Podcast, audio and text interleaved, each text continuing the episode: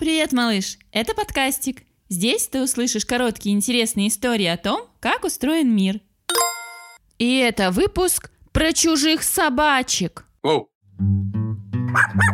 Чихуахуа, пудели, бульдоги, овчарки, таксы, бигли, корги, лайки, собачки без названия.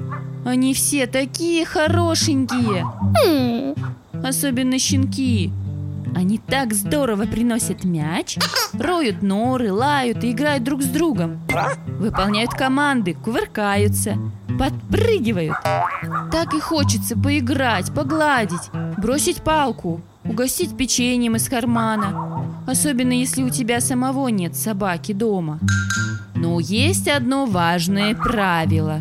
Чужих собак нельзя гладить. Особенно без разрешения их хозяев. Собака может выглядеть дружелюбной и безобидной. Но вдруг она подумает, что тебе нужна ее игрушка. Или ты хочешь обидеть ее хозяина? Собаки – знаменитые защитники.